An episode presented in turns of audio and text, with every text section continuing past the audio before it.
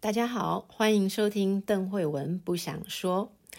我们一样来跟大家谈谈一些比较不想说、比较少被说的一些重要心理议题。防疫期间，大家过得好吗？家里面是不是有在家上班、在家上学的人呢？看起来每个人都捧着自己的手机、iPad，或是在自己的电脑前面，似乎非常的充实跟忙碌。可是彼此之间，内心的状况是不是有得到很好的支持跟关注呢？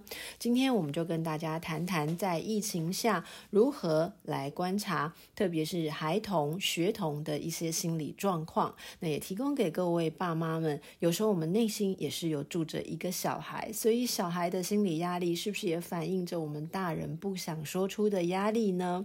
首先跟大家提到一个数据的报道。因为长期待在家中，有些人感到心情忧郁。英国有提出一个报道，这是《劲报》的报道。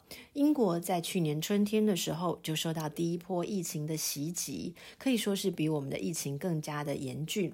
那学校改为线上教学，而且持续很久。英国很多的学童没有办法看到熟悉的朋友，所谓的看到就是肉身看到了，当然他们线上可以看到。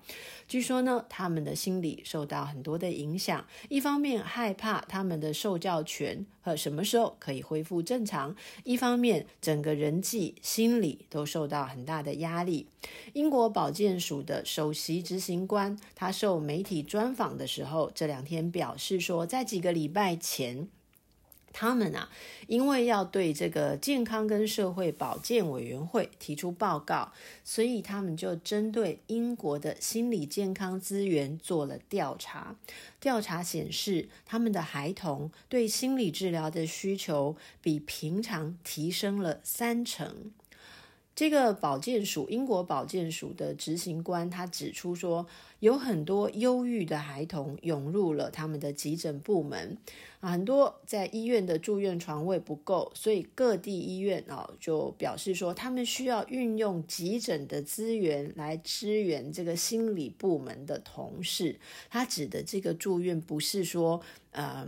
武汉肺炎确诊住院了啊，他指的是因为精神状况忧郁严重啊，那当然知道这个情况也是会要住院的，结果就不够用了啊，所以要动用到更多的资源去支持，所以英国已经正式的哦来提出这一个呼吁，说全国，当然我想也是全世界都应当要挂心儿童在疫情下的心理问题。他们提到说，这样子的一个疾病啊，对国家的影响。是什么？在各个环节的影响，儿童这个部分是不是很容易被忽略呢？如果一时没有办法顾到孩童的心理健康，对他们可能会有长期的影响。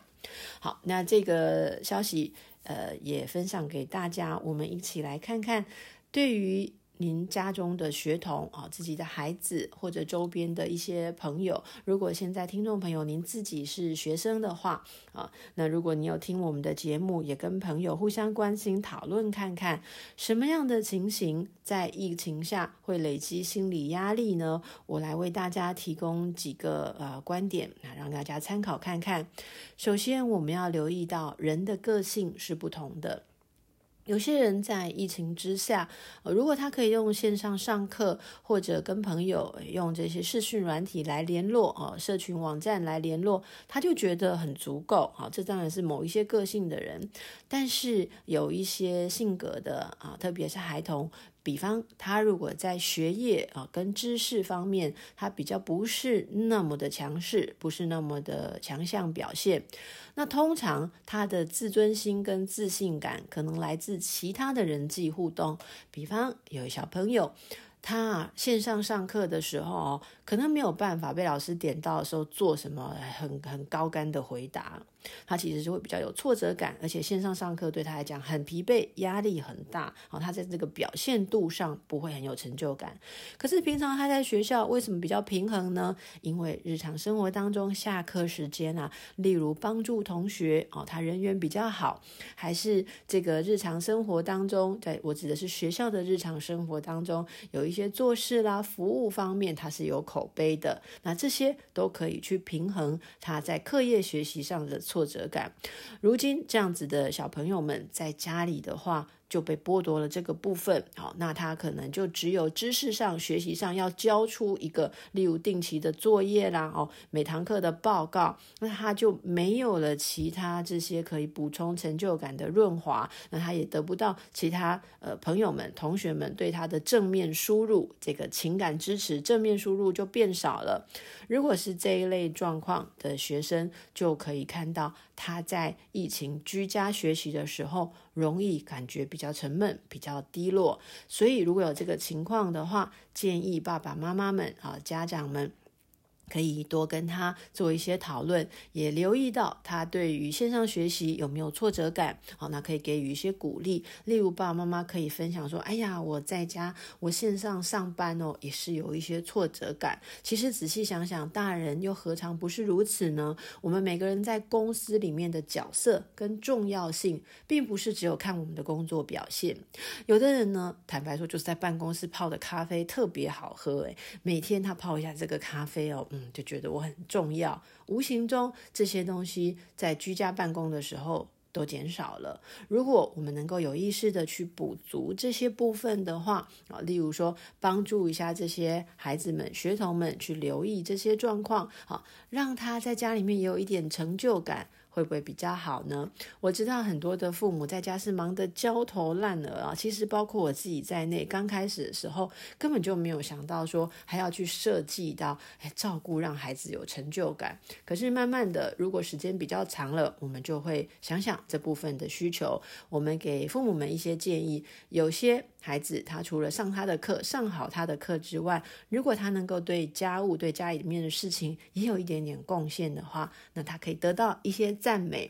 比方说，诶，下课的时间哦，妈妈可能需要你来帮一点什么忙。哇，你做的非常的好耶！你其实在这个部分，平常在上课都不知道你这方面这么的厉害哦。那这个东西其实是呃，父母有意识的。来补足，让这个小孩子除了不断的上网课、上网课、上网课之外，有多一点在其他部分可以施展他的能力。我们记得每个小孩擅长的事情都不一样的哦。好，那另外有一些部分也提供给大家去观察小孩子有没有一些焦虑的症状反应。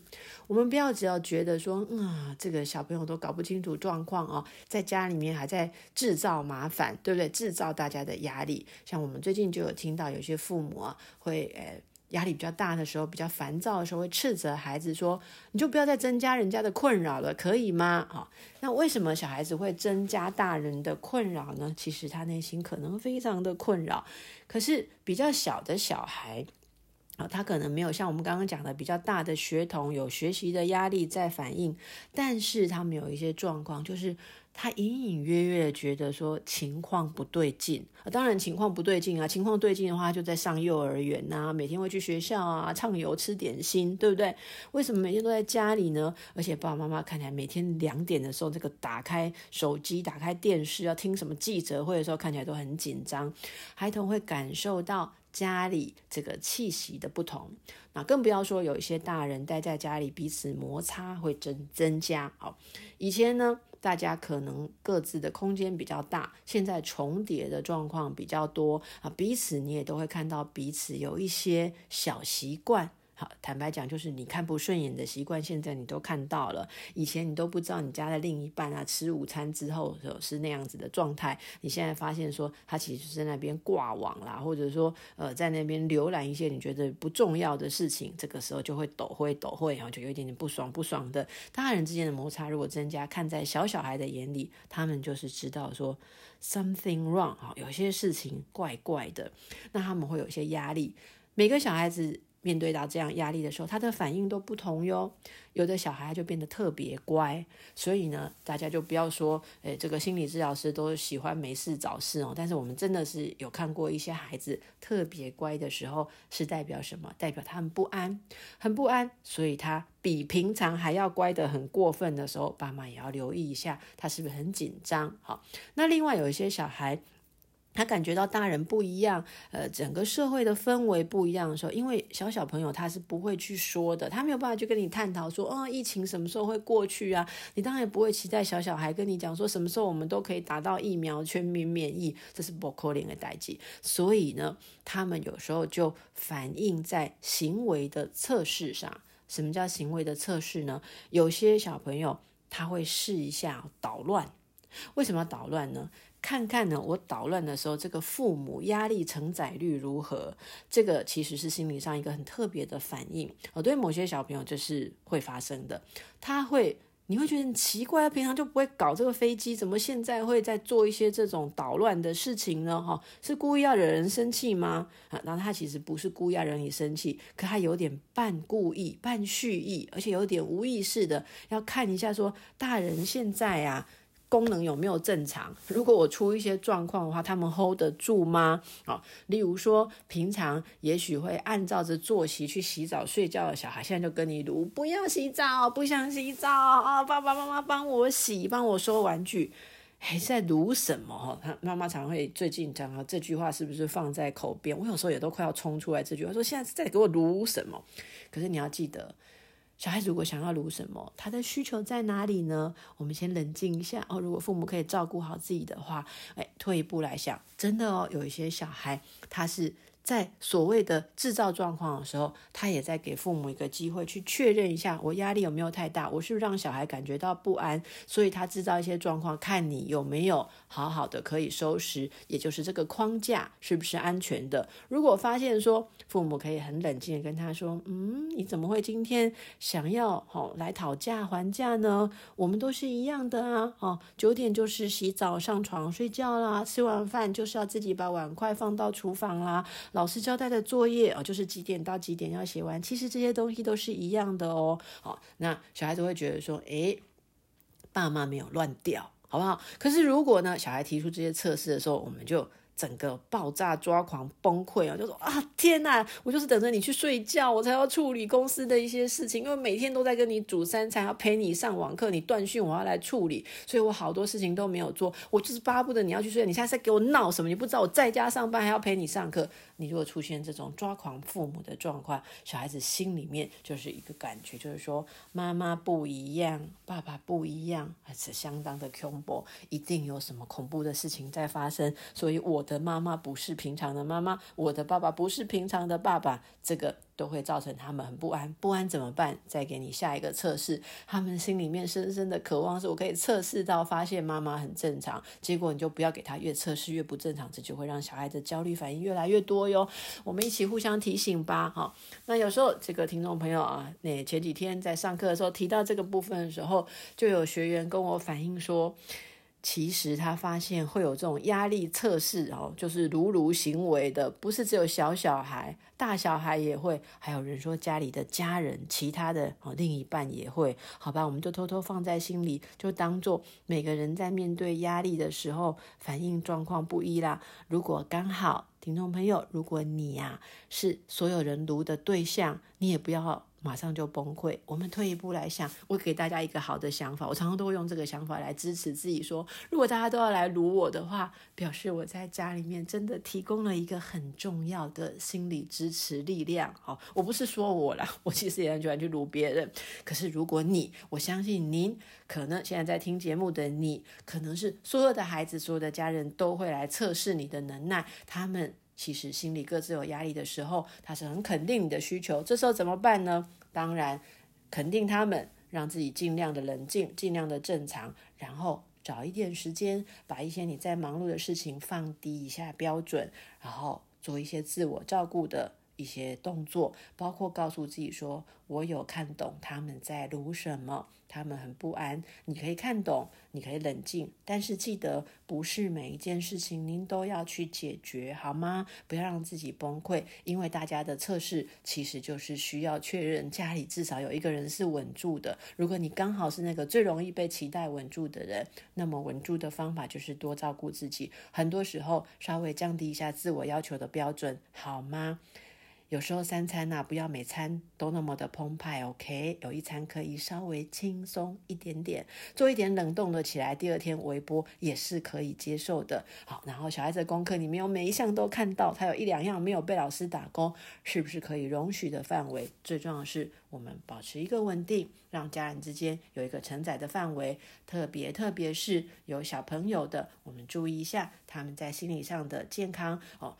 一开始有讯号，我们就处理好，就不会累积到爆炸，大家一起崩溃的阶段，好吗？让我们一起来加油，一起来支撑。好，每天都要告诉自己说，我们做的还不错，我们做的还不错。有人来卢我，代表我昨天做的还不错，所以今天你还觉得可以卢我，好吗？那如果你也想卢人的时候怎么办呢？我想想怎么办，下一集再来跟大家谈一谈哦。好，祝福大家，我们一起加油吧。